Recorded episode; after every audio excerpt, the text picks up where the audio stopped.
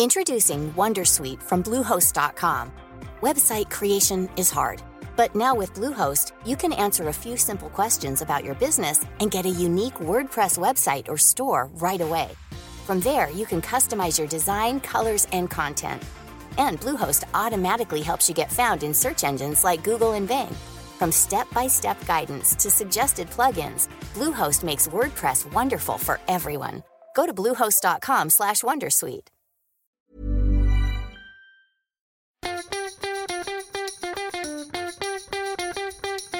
From Barangaroo Studios, the AusBiz COB is the key stuff you need to know about the day in business and finance.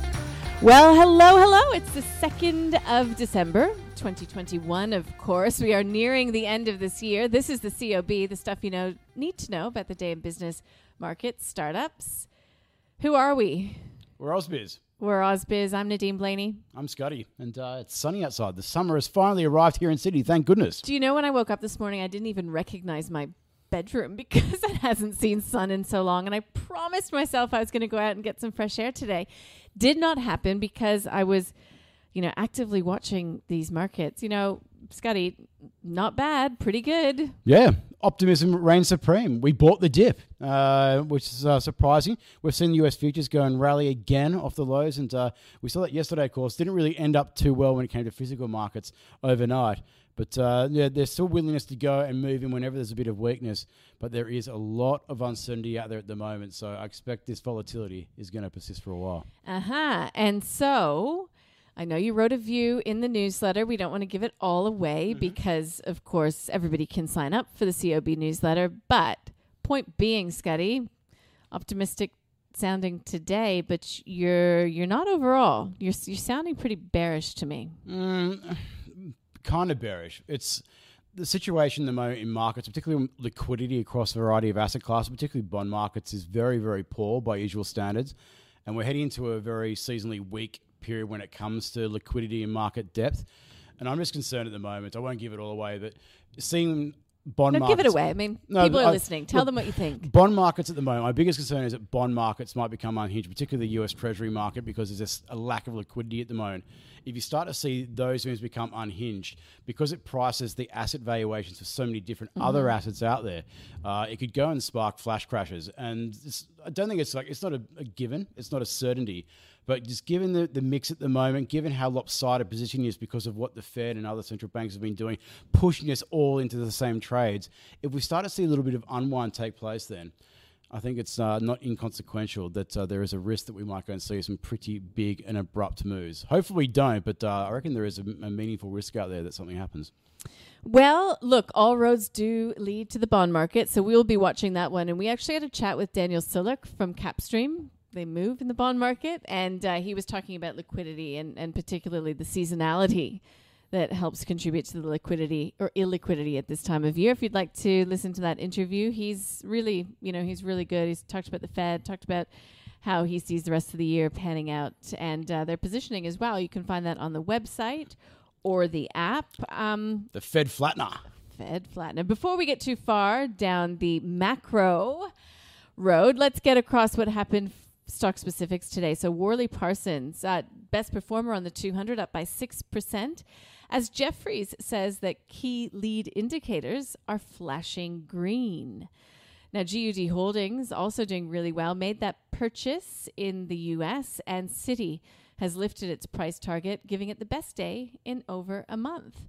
Uh, PointsBet Holdings also looking pretty good after it announced a multi year sports betting partnership, and the share price ending up, well, about 2.6%. Let me just quickly recap what was uh, moving to the downside. In terms of index points, most certainly CSL did the most damage overall. Um, other than that, APT. we had have been one. Netwealth, Afterpay. Yes, you are correct. So, a scheme and a scheme meeting date has been postponed. Apparently, Spanish regulators requiring more. Um, also, as a side note, you know, Square, its new parent company, being rebranded to Block. Interesting to note that Orocobre was down, no news, but off by close to 6%. Gold Road Resources as well. And uh, Xero down by a pretty solid 5% on no news. Yeah, a lot of those long duration names, despite we saw yields, nominal yields, come down quite sharply at the back end of the bond curve. Uh, just a, a lot of those long duration, the buy now pay later sector is just getting smashed at the moment, in particular. And it's really interesting to see what's going on. And you mentioned like Xero, a lot of these other companies that are priced very, very aggressively. They're very rich in terms of their historic uh, valuations. And so it's just interesting to see how quickly they're coming off at the moment. Real yields, ever so slightly, just continuing to go an edge higher around the world. Well, Scotty, you've done my heavy lifting for me because guess what the stock of the day was? What? Zip. Yeah. I picked it as stock of the day again because it is coming under so much pressure still. It was down about 20% in the month of November. So I posed the question to my expert guests, Michael Gable from Fairmont Equities and Luke Winchester from Merewether Capital. Is, you know, is Zip a screaming buy?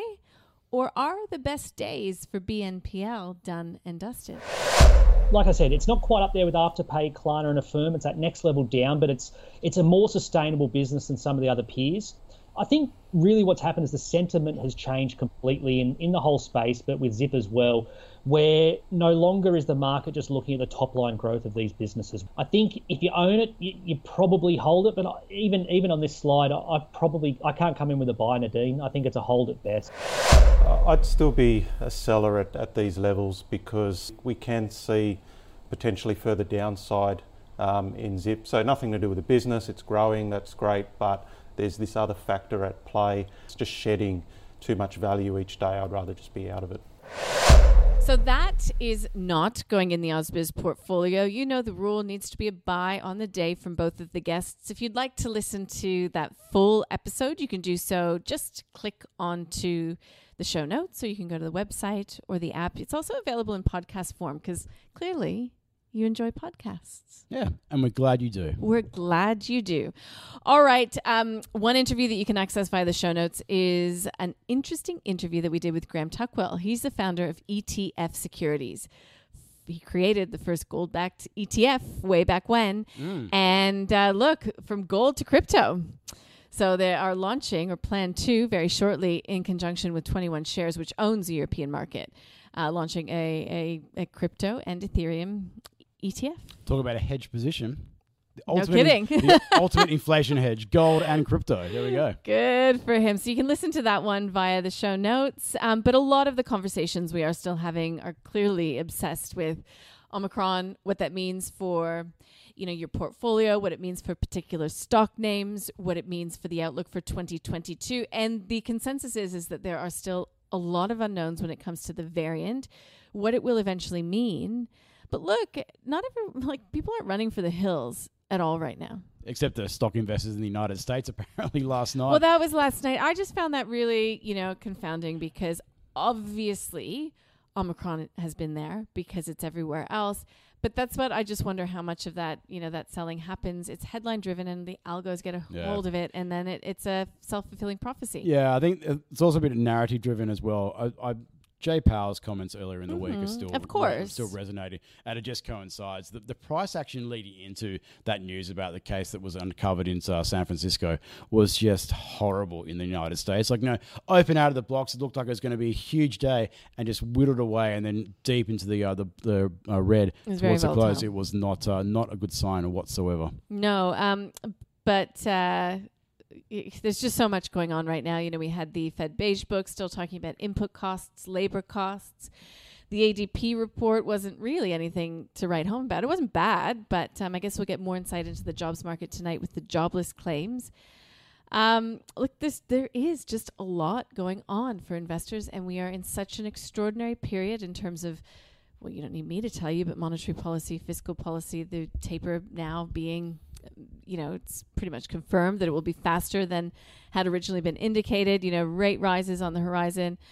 Um, a lot to digest, but look, Michael Janicki, Credit Suisse's head of Australian equities, he's still positive and he's still buying cyclicals. Um, you can hear that in detail just by clicking on that interview in the show notes. Yeah, a few ideas out there. Mining space, materials. I won't give them all away. No, don't, because, you know, I didn't give the actual names away. Okay, good. Thank you. And also Marcus Bogdan from Blackmore Capital. He tells us what characteristics in a company he's looking for right now. And yeah, he gives his view on the Omicron variant and, and whether or not, if you're a long term investor, you should be, you know, in panic mode or not. Um, look, tonight I mentioned we get jobless claims. There's not a whole lot of um, Fed speak, comparatively speaking, to what we've had earlier in the week, so that might calm down a bit. But it will be Omicron.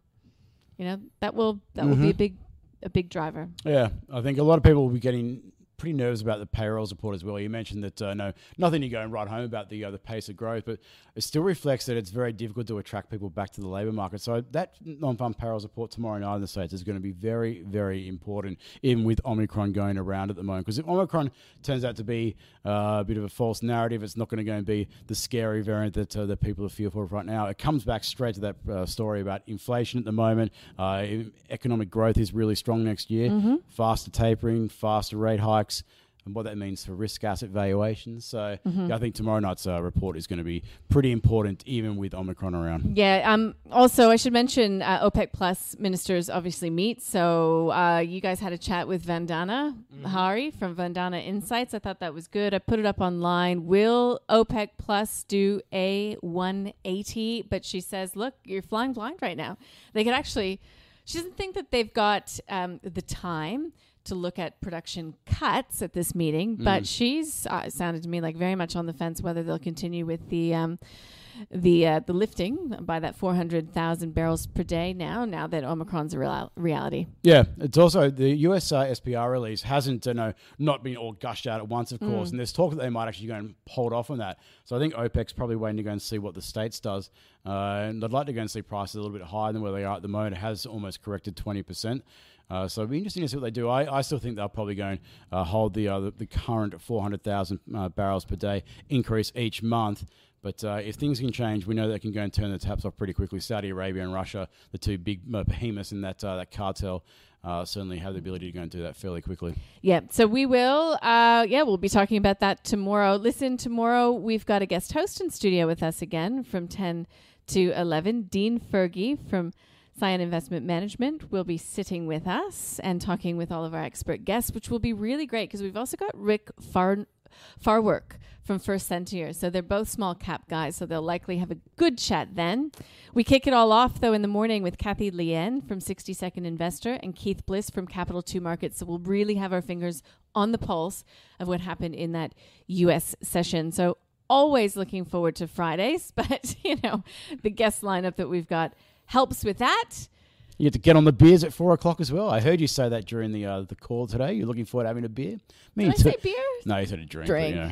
Yeah, I usually. I'm not- I- I'm not- uh, you know, I had a beer about two weeks ago. It was after work one day at a Mexican restaurant, and I can tell you, Scotty, I think that was the best beer I've had in my life. It was so refreshing. I've known you for a while now. I don't think I've ever seen you have a beer. No, I used to drink beer all the time, but it's more of a summer thing for me. Be- I, I just Coors girl? What A Coors girl? Coors? I don't know. Kidding me? What, what do you? Labatt's? Actually, What's l- a- uh, Labatt's if you're in Canada for sure. I think um, I usually just, I think lately if I'm at, oh, what is my, ha- well, I think we've Co- Cooper's at home. oh, IPA. yeah. Yeah. Yeah, Anyhow, I, yeah, maybe I'll go have a beer. Yeah, maybe I'll start drinking beer. Well, Yeah. if the sun would keep shining in Sydney, that would be good. That would inspire me. And you know what? That brings this conversation right back where it scar- started cutting. It's it's going off the rails. See, let's, let's just end it. Exactly right. We'll see you tomorrow when we have a beer on air at four o'clock. Until then, uh, we'll see you soon.